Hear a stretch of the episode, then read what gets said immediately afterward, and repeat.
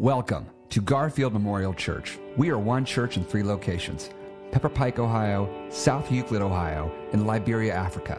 Together, we seek to widen the circle through our core values of diversity, safety, authenticity, growth, and forgiveness. To learn more about Garfield Memorial Church, visit our website at garfieldchurch.org. And now may you be blessed and inspired by our weekly podcast of the message from the 10 a.m. Sunday morning Mosaic worship service. Garfield Memorial Church, widening the circle.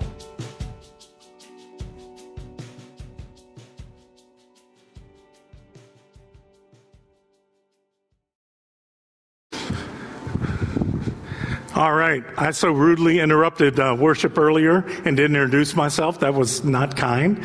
But I'm Chip Freed, the lead teaching pastor here. And I don't know, something so good to be in the house of the Lord at this time right now. We want to greet, we have a sorority worshiping with us online today, Gamma Delta Zeta. I hope I said that right. I'm tired of Greek words, but we want to welcome you. We're so glad you're with us. God bless you. Somebody said if we get to Omega, we're all dead. So thank God Omicron is kind of passing out of our jurisdiction right now. And I just want to say, all you worshiping online, I know we got folks in Mexico and all over the country. But, you know, if you were in the habit of worshiping with us in person, I want to see you in March and April. I just had to go hug some people and dap up some people. It's wonderful to have this platform, and we can worship at all times, and you should do that. If you're not feeling well, if you don't feel like getting out of bed, if you'd like to, you know, just one of those days, be with us online. But if you can, get out and get here, because we need to see you, we need to hug you, we need to be in community together. So we're so grateful for that. I was trying to get that dance Dre was doing. You know, Earth, Wind, and Fire is playing at the halftime show today, man. Come on. If you don't know Earth, Wind, and Fire, man, you got problems. You can't get into heaven if you don't listen to Earth, Wind, and Fire. I'm just telling you that. A little ahead of the Beatles for me. It's just me. You know, but I'm trying to get that on. We used to have a sound tech back there that would play like 70s and 80s stuff, and I'd start doing this. And my wife said, if you do the Running Man again, I am going to divorce you. So don't tell her I just started. She's not in here yet. She's still down the hall.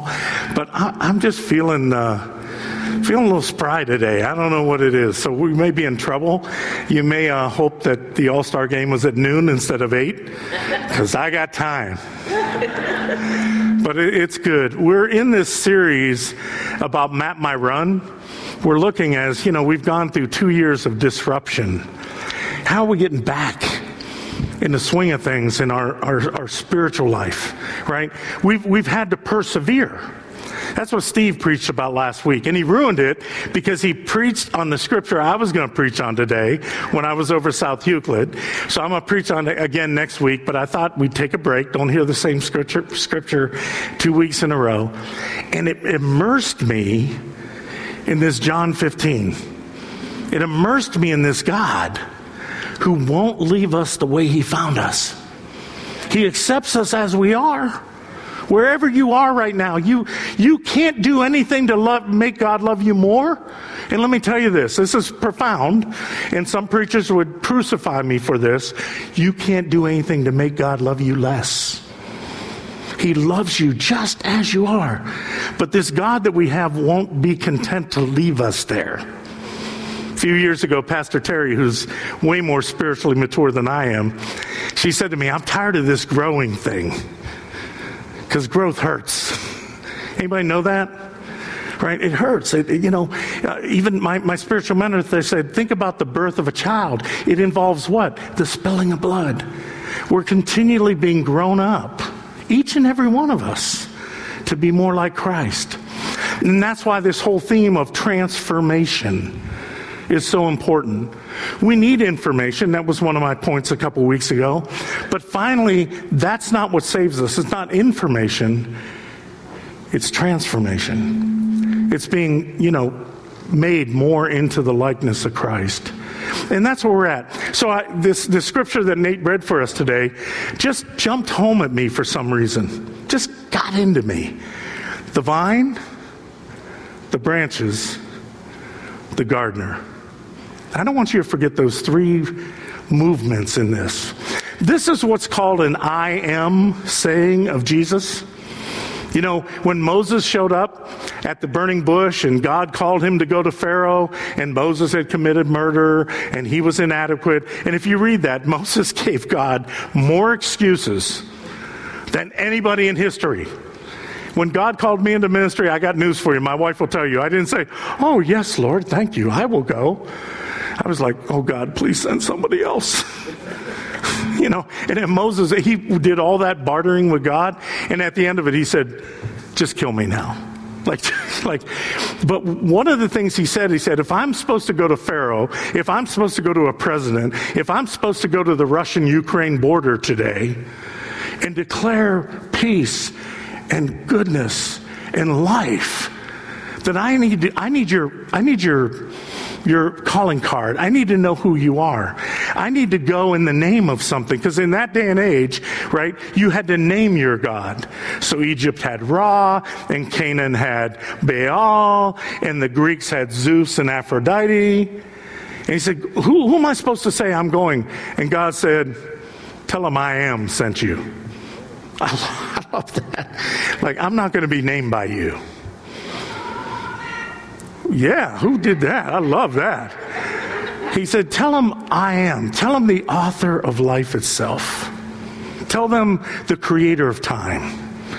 Tell them the one who put the stars in the heavens. Just tell them that I am sent you." And when Jesus shows up, God's meals on wheels, God in the flesh, God with us, to show us that God has a face and that God is so intricately involved in our lives, Jesus began to say some I am statements. Somebody said to me, "Where does Jesus say he's God in the Bible?" I said, "About every time he opened his mouth." Right? What did Jesus say? "I am the gate, the door through which you come through. I am the way, the truth, and the life.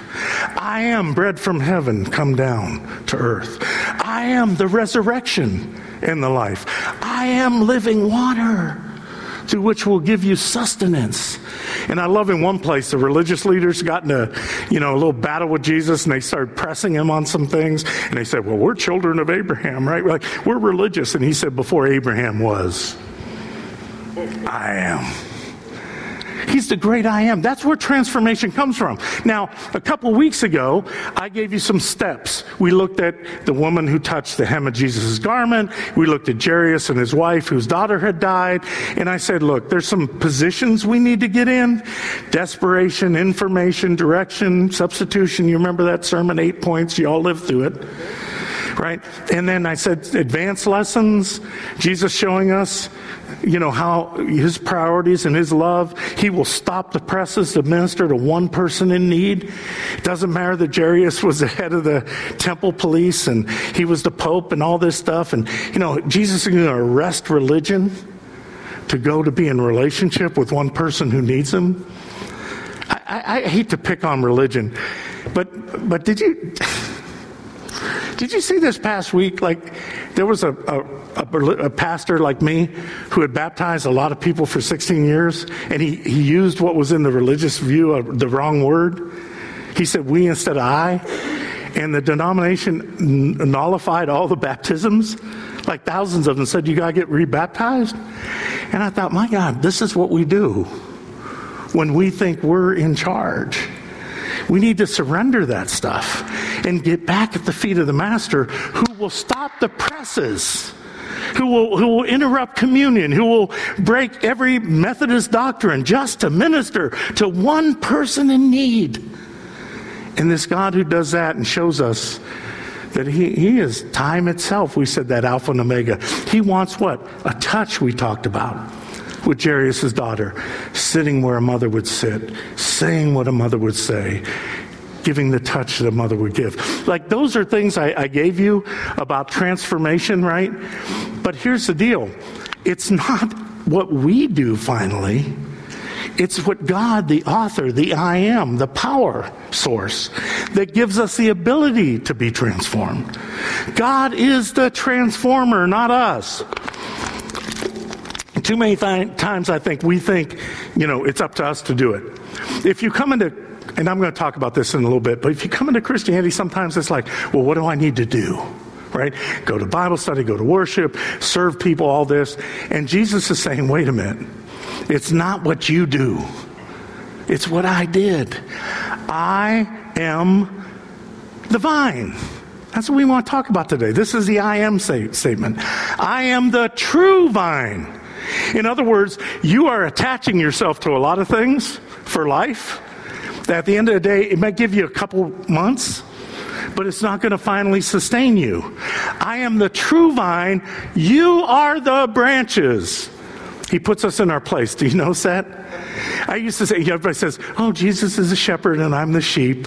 And that's so comforting. It was not a compliment. Sheep are dumb. Like they wander off in all the wrong directions, right? When Jesus was saying, you're a branch, you're a sheep, you are not the shepherd, you're not the vine, right? He is showing us he is the author of transformation. He's the vine. What is the vine? What is the root? It goes down into the earth, right? Roots deep into the earth. It gets the water out of the soil. It gets the nutrients out of the soil, and it puts it into the branch. The branch cannot survive apart from the vine. And that's why Jesus said, apart from me, you can do nothing. He didn't say, well, you can't jump a 43-inch vertical jump chip, which I was a little jealous about last night watching the dunk contest. I mean, like, it's not you can't be, get an A. You can't do anything in your transformation, in your spiritual life, apart from the root. Right? You can't earn your way in. You can't achieve your way in. You have to be grafted in to the vine, to the source of life, right? And that's what this is. When Jesus says he's the vine, he is saying basically, I'm the one that's bringing the power of new life and transformation into you. I'm the one doing that into you. And I love what Peter said. Now, Peter, it took a while to get him right. But in 2 Peter, he said this. He wrote in these words, he said, his divine power has given us everything we need for a godly life through our knowledge of him who called us by his glory and goodness. Through these, he has given us very great and precious promises. What? So that what? Through them, we may participate in the divine nature, having escaped the corruption of the world. We need to be grafted in to the vine. I've been praying that this week. I mean, this scripture interrupted me. I wasn't prepared to preach on it this week. I prepare my messages 3-4 weeks out, and my wife knows I've been sweating all week because I'm like, Steve stole my scripture. Daggone it. I was mad. And God took me here. And all week I've been praying this. Jesus, you're the vine. I'm a branch. Pulsate me, interpenetrate me with the power of your new life and peace and love. Bring that into me, right? Apart from you, I can do nothing. That image is so powerful, that image of the vine. It's bigger than an employer and employee. It's bigger than a general and a soldier. It's actually bigger than a parent and a child. Jesus is saying, you are so dependent on me. Your spiritual growth, your transformation needs to be so rooted in me. It will never get the nourishment it needs. It will never get the DNA it needs. It will never get the nutrients from the soil. The branch doesn't go into the soil. The stem does. The vine does. The branch depends on that. See, but we're so, what my dad would call bass-ackwards. I'm probably going to get fired for that one, but I did say my dad said, not me. So but we're so that way. We at branches try to think we're the vine, and we treat Jesus like he's a supplement, right? Like he's an additive. Jesus, come into my life and fulfill all my dreams. I'll never forget Terry and I. We're going to go back to Exponential Conference this year, where they asked us to come speak again in March, and it's this huge conference. I was down there a few years ago before the world stopped, and there was Oscar Munyu, who's a great pastor from Kenya, and he looked out at 5,000 people at that conference, and he said, I got to tell you something. God is not interested in helping you achieve the plans for your life. I mean, it's like the air got sucked out of that room. But he said, God is very interested in helping you with his plans for your life. That's the vine. We're the branch, right? We're so dependent on him to bring us new life and transformation.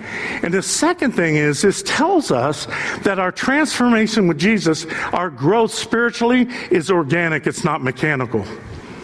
See, too many of us try to do mechanical growth.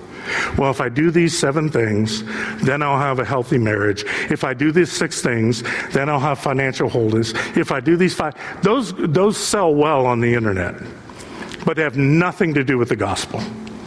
The gospel doesn't say it's about what you do. And that's the problem with Christianity. People come into Christianity and think, well, I need to do this. I need to serve people. I need to be good. Let me tell you, that will last about 2-3 years. And there will be no joy in your life. You won't be less bitter than you were before. This is organic growth. We only grow as we're rooted in the vine, as Jesus is pouring his lifeblood into us. And that's why he says, apart from me, you can do nothing. I got to thinking about that. You know, the snow is melting in Cleveland. Somebody say hallelujah. I was very weak. Somebody said we're poor guests, right? The whole all-star world's in, and we just, snowed on everything. But it's starting to snow, or starting to melt, and I noticed my Christmas tree. Like, it is outside my garage.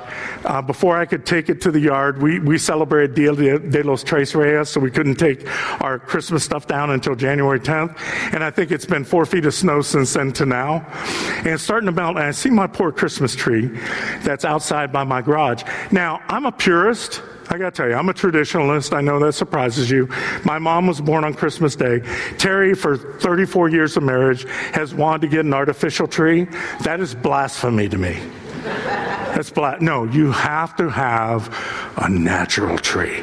So every year, we go get a Fraser fir. We get from the same place. They trim the little trunk. Have you ever done anybody do this with me? Trim the little trunk. You take it home. You put it in the water.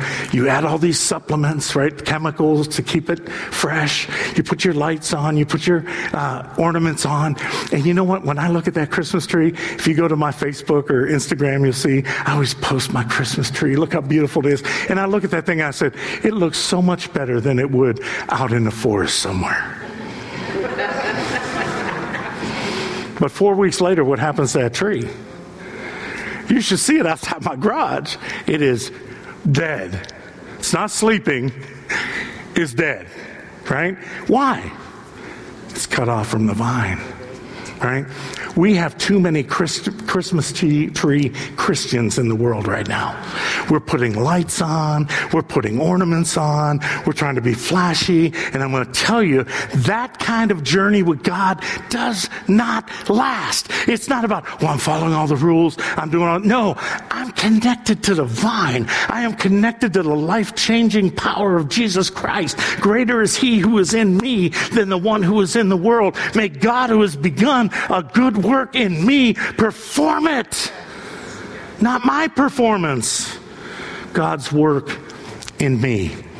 I read Pastor Terry sent me a guy named Ken Fuson. He died just this past January.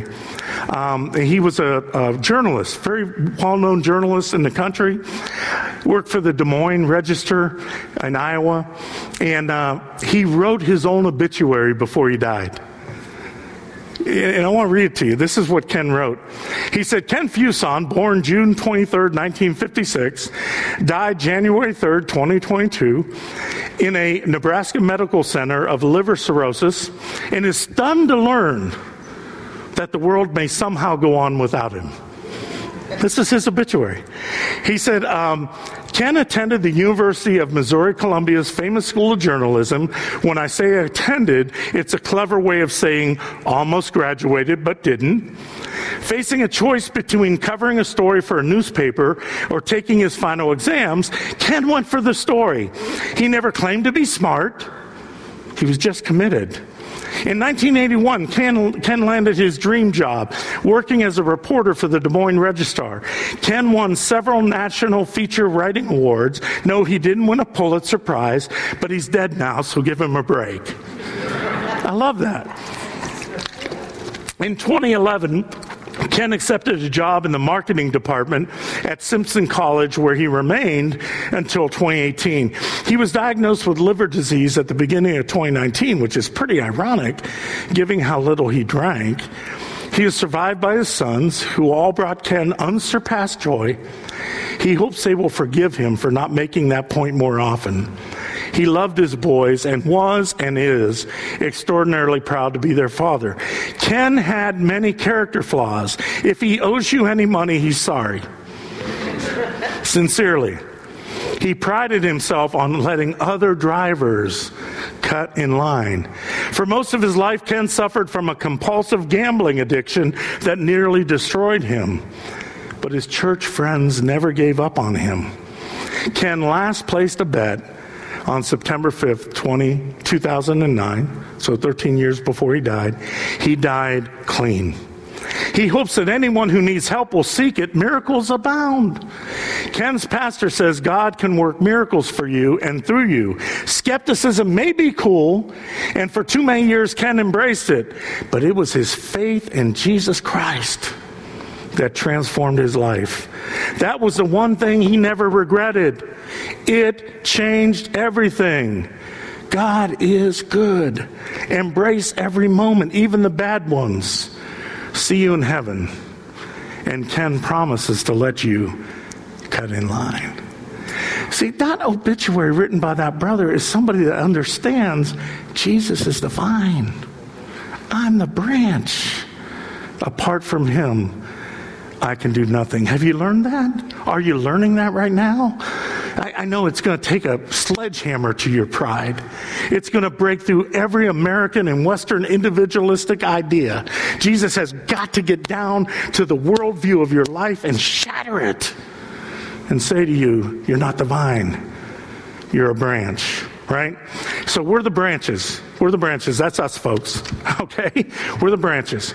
And Jesus says there's two things as the branches we can do to receive and nourish the nutrients that the vine is giving us. Two things.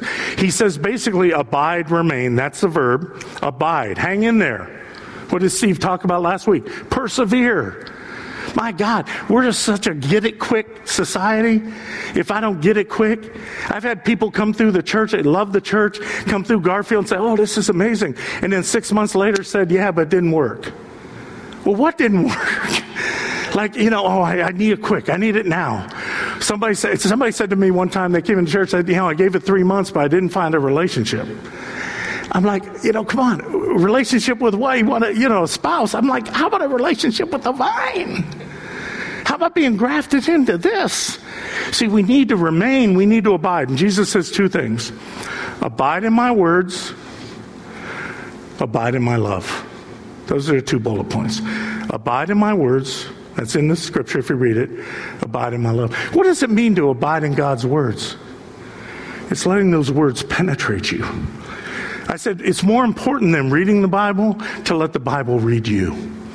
I was with a sister in our church last year that the business they worked for, she worked there like 18, 19 years, was going out of business.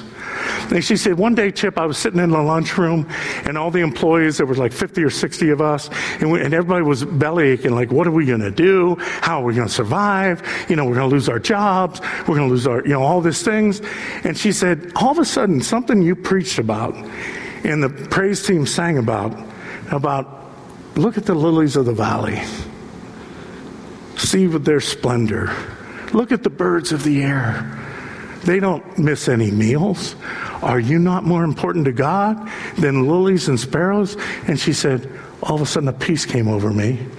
And I knew I was going to be okay, whatever happened. And she's doing great right now. You know, but she wasn't just reading the scriptures. She was abiding. She was remaining in God's words. When you feel you've blown it and you've screwed up and you're never going to be forgiven, can you abide in the words that God speaks? You are my beloved child. With you I'm well pleased. You don't disappoint me. That's abiding in God's words. Latch onto that. And then abide in God's love. Abide in God's love for you. If my love remains in you, you will love God and you will love others. You will learn to love the way I love. you will learn to love people, right? I read an article recently about, it said that the author's name was Steve Brown, and he was writing that, have you ever noticed people that abide together start to look like each other? Like people who are married, my wife and I for 30 years, she's getting whiter, I'm getting darker. No, it's a joke. But you notice we start to look more like each other? You ever notice that? And really, you do. You take a picture of our family, you know, and just look. And I remember that, you guys know, my daughter and I have been very upfront with this. When Terry and I fell in love, Tiana was 5 years old. I had the opportunity to become her dad. When we got married, she was 8 years old. That's why I tell Tiana she's my favorite child, because she's the only one I chose.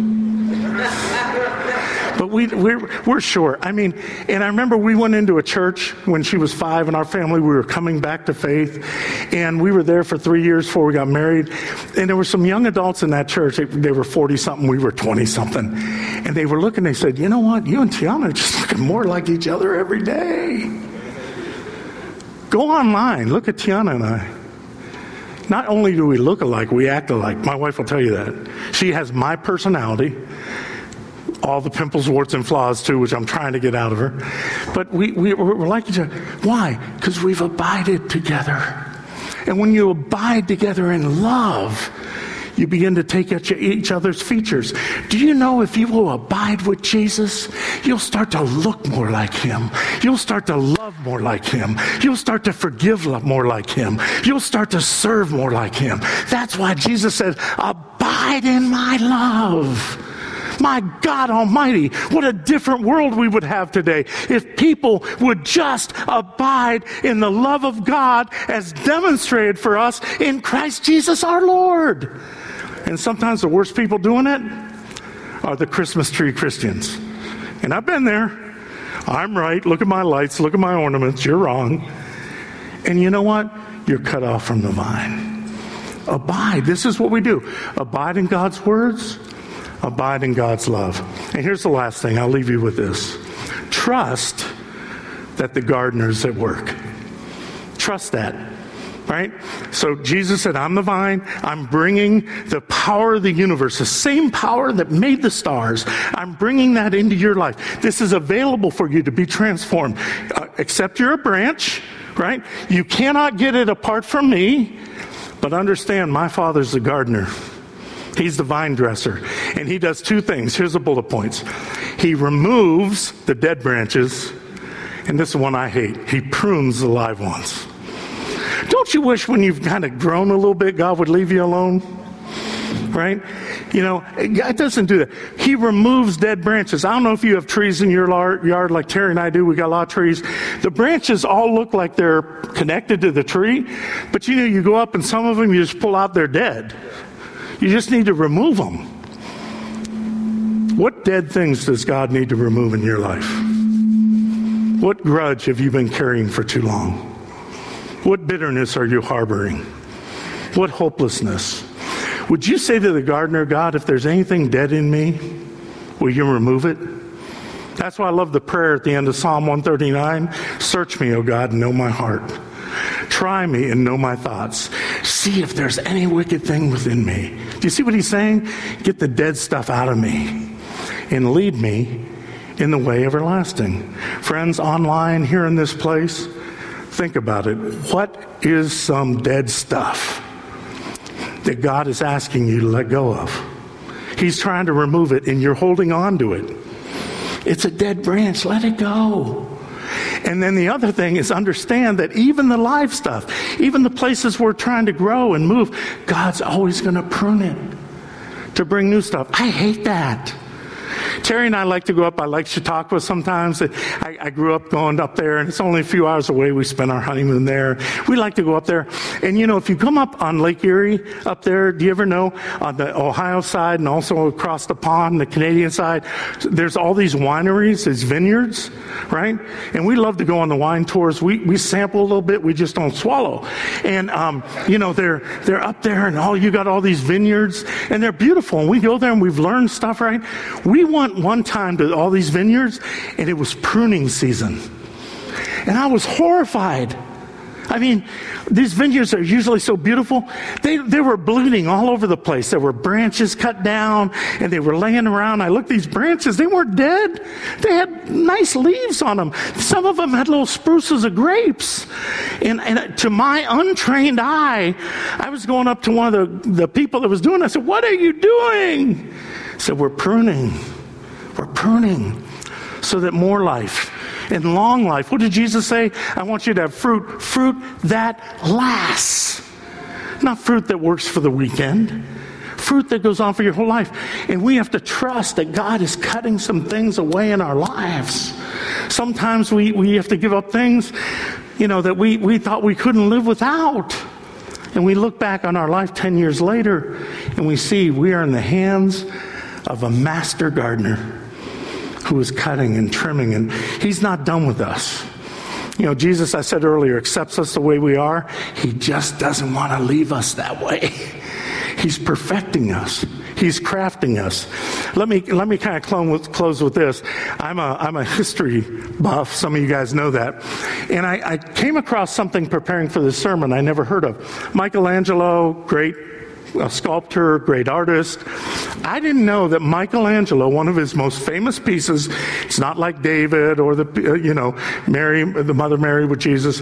It's not known as well. It's in Florence, Italy, and it's a Duomo museum. He carved a statue that he ultimately wanted on his grave, right? But he never felt he perfected it. So it didn't end up on his grave. It ended up in the museum. It's called the Deposition. Now, I know that word's been in the press lately, but you know, what is a deposition? It's where we have to go and give account for our life. That's a picture of it, and it's Nicodemus holding the body of Jesus off the cross. And every historical scholar would say Michelangelo carved his own face into the face of Nicodemus. Who was Nicodemus?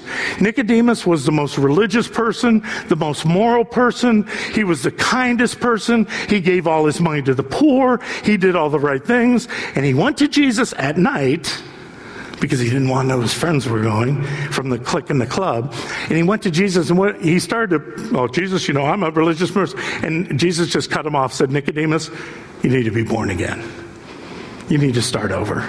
You need to get attached to the vine and understand you're just a branch. And you can't bear fruit on your own. It only comes from the vine."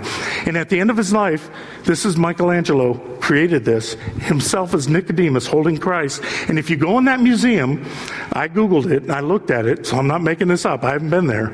Across from it was a poem that Michelangelo wrote about this statue. And in the poem, he said that all his life he was trying to, you know, measure up, to be the best artist, to be the best sculptor.